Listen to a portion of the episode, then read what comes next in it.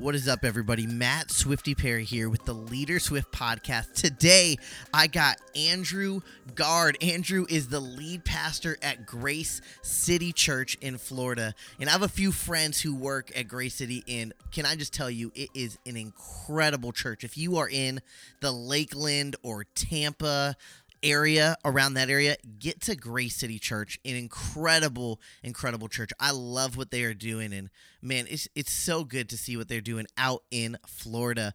But Pastor Andrew Gard has had a lot of experience in leadership He's a fantastic person, and man, this dude loves hoops as well. Um, and so we talk a little bit of basketball as well in there. But go ahead and share this with a friend. Uh, share this episode with somebody. Maybe take a screenshot, um, post it on your Instagram. Let's just get the word out for more leaders that hey, there is a 15 minute leadership podcast that will just give you 15 minutes of just excellence, 15 minutes of leadership that you can just practically take into your office. Uh, that is what what we love doing here. And so just yeah, share it with somebody, get the word out, but we're going to jump straight into our conversation with Andrew Gard.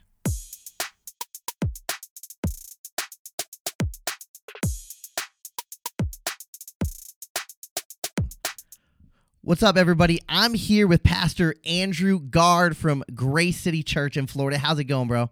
Good, man. How you doing? I'm so good. How's the weather in good. Florida? I'm headed there in March, and so how's uh, the weather right okay, now? Okay, well, well, right now, anytime it drops under 60, so right now it's about 58 and sunny, and we're freezing. So we have actually a little bit of a cold front right now, um, but the sun is out and it's 58 degrees, and for us that is feels like minus 50. Yeah. Uh, so uh, so we're a little cold right now. yeah, yeah. My mom is from St. Petersburg. My family lives yep. in Lakeland, right near you guys.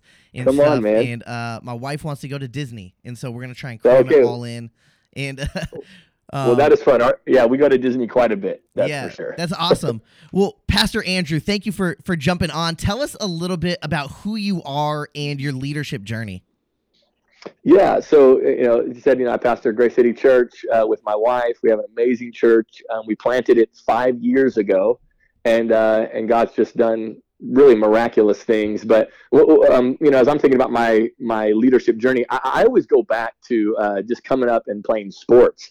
Uh, you know, I think for me, um, as I reflect on you know what has made me the leader I am, a lot of it was honestly the lessons that I learned um, being, you know, the captain of my team, you know, when I was 14, 15, 17, 18 years old and through college playing basketball.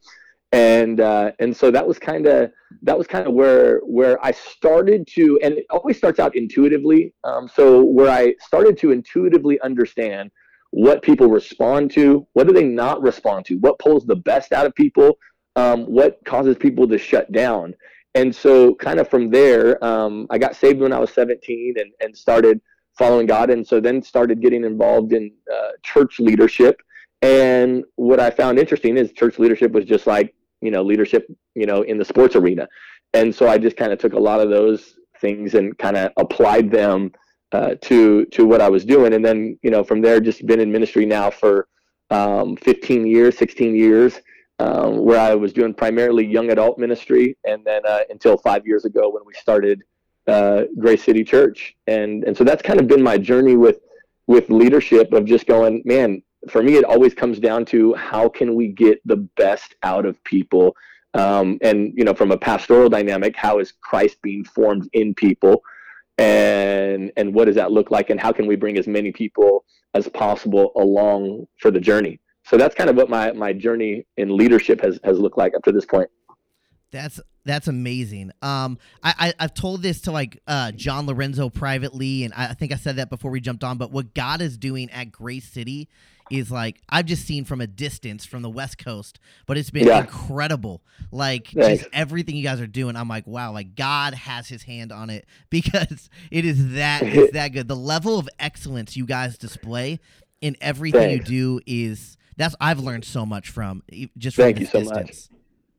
Thanks, man. Yeah, you know, and and that kind of stuff doesn't happen without a lot of people putting their hand to the plow and uh, and giving it everything they got, and and that's really our heart's desire is just going, man. You know, how, how can we do the very best with what we've been given, and whether that was five years ago when it was you know projectors um, you know on a front pew shooting at a wall um, you know to okay we have an led wall um, the awesome thing is no matter where you're at you know in your journey you can always give excellence um, excellence doesn't have to do with resources excellence has to do with with focused energy focused attention uh, and so that's what we've been trying to do for the last five five and a half years that's amazing.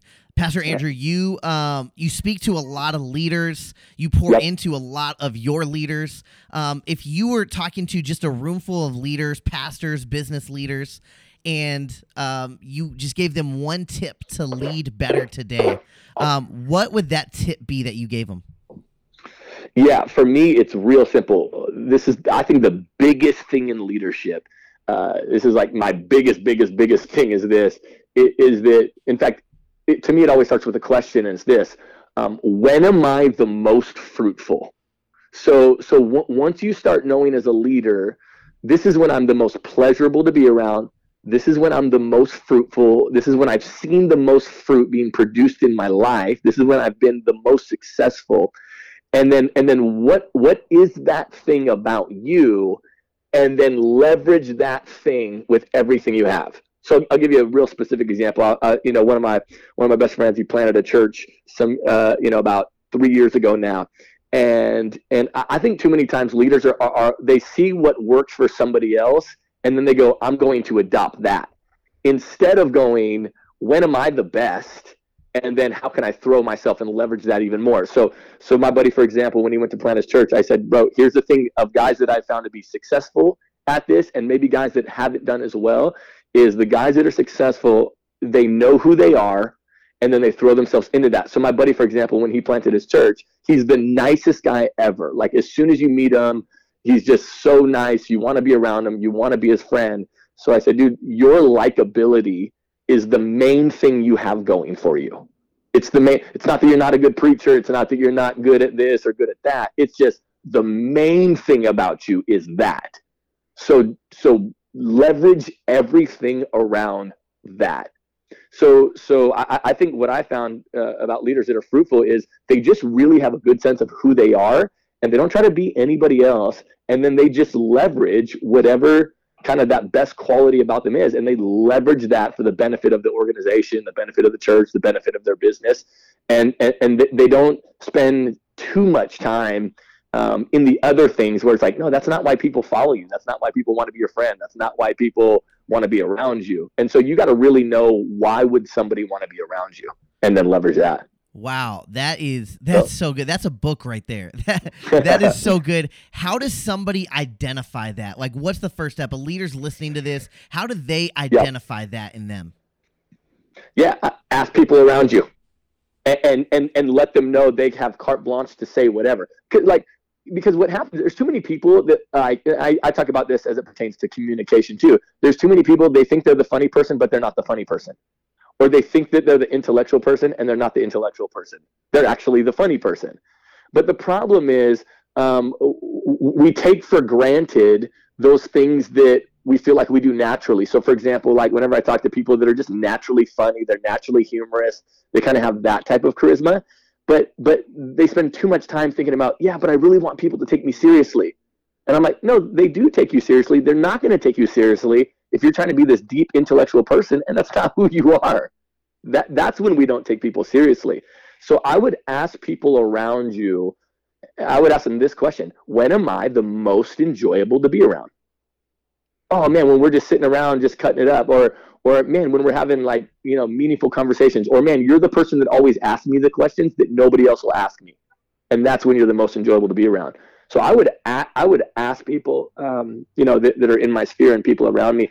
And then the other thing is i would just observe my life and go again when have i been the most fruitful? Because we all have an idealized version of ourselves like you know you know who, who am i? Um, or, or who do i wish i was? And the problem is, too many of us are living from our most idealized version of ourselves rather than who we actually are.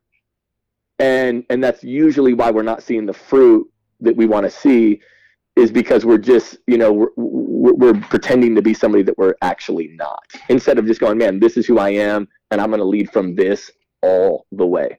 Yeah, that's so good. So, I, I, think yeah. as a leader, self reflection is so important, right? Like I, ha- I, have a little journal right next to my bed, and it asks me some questions each night, and I'm able to reflect on how did I lead today? What what yeah. did I win with? What did I mess up with? And identifying yeah. those things are so so important because that's where you see change Huge. and growth happen. Absolutely, yeah, no doubt. So yeah, I mean, and, and I and I think again, it's just you got to know yourself if you're going to get everything you can out of your potential. You just have to know who you are. Um, otherwise, yeah, you're just going to get real frustrated. That's so good. And so once somebody identifies that and then they ask around, they, they know it. Now, what? How do they steward that gift and make it even greater? Yeah. Um, what what tips would you give them on that? Yeah, you got to build your calendar around it.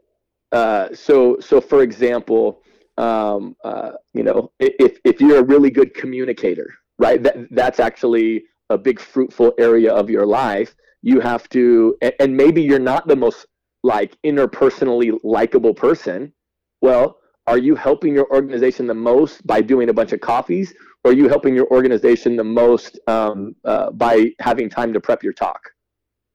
Well, it depends on what your gifting is, and and and if and if you're the most fruitful um, in maybe, for example, like in our world, church world, platform communication, then you probably need more time prepping your message than you do interpersonally going out to coffees.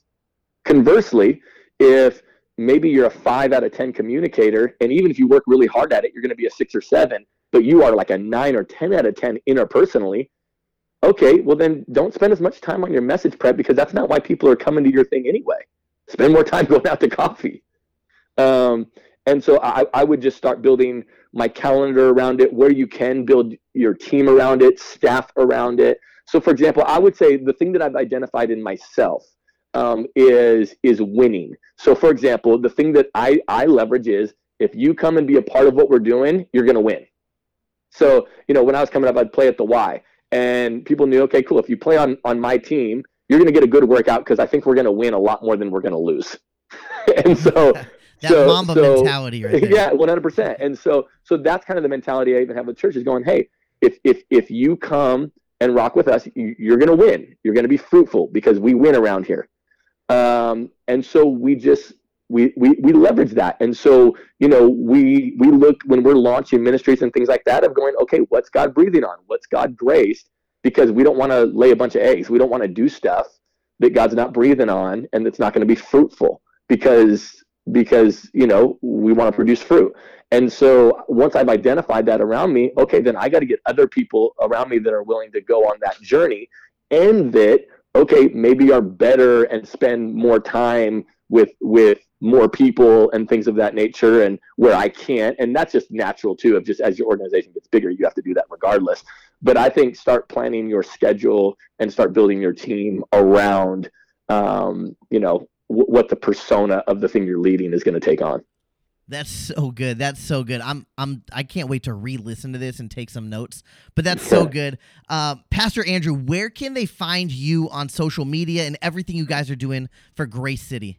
Yeah, I mean, uh, Instagram is probably the place where I'm probably most active, and it's just you know uh, at Andrew Gard, uh, uh G A R D. Um, you know, Andrew spelled the regular way, and then uh, yeah, go to gracecity.com um, uh, Grace City FL on Instagram. And so, yeah, Grace City in Lakeland, Florida is kind of where they can find us and on, you know, our YouTube channel and messages and, and all that kind of stuff is Grace City in Lakeland. That's awesome. And last question, uh, who's winning the NBA finals this year? Uh, um, I don't see anybody beating the Lakers as much as I hate that. Um, yes, I just, I'm, I, I'm wearing just, my Laker hat right now. Okay. Yeah. I don't see anybody beating the Lakers. They're just, they got a lot of depth. Um, I actually think Brooklyn could do it if if they could move Kyrie for an above average player. Um, I, I, actually um, like KD and I like Harden together, but not with Kyrie. Uh, if if like for example, if Dinwiddie didn't get hurt and Kyrie wasn't on the team, I actually think they could beat uh, the Lakers. They, they need to add a big though. They need to add a big. Yeah, they do. Like uh, watch the game versus Washington, right? And and they just got Washington. Yeah, zero rim protection. Yeah, yeah, zero they, rim protection. The buyout yeah. market is going to be huge for Brooklyn. Yeah. Oh, 100 percent. Yeah, no doubt. So I think I think Brooklyn could be in the mix. Um, and I think also don't sleep on the Clippers. I mean, the Clippers were supposed to make a run last year. and they just got you know just ran into a buzzsaw. Um, and uh, but I, I think that but if I had to put money down on it, uh, yeah, I don't see anybody beating the Lakers. I mean, you know, they, they just they got deep, and that and that's what they needed. yeah. Do. Thanks so much for hanging out with us today, bro. For sure.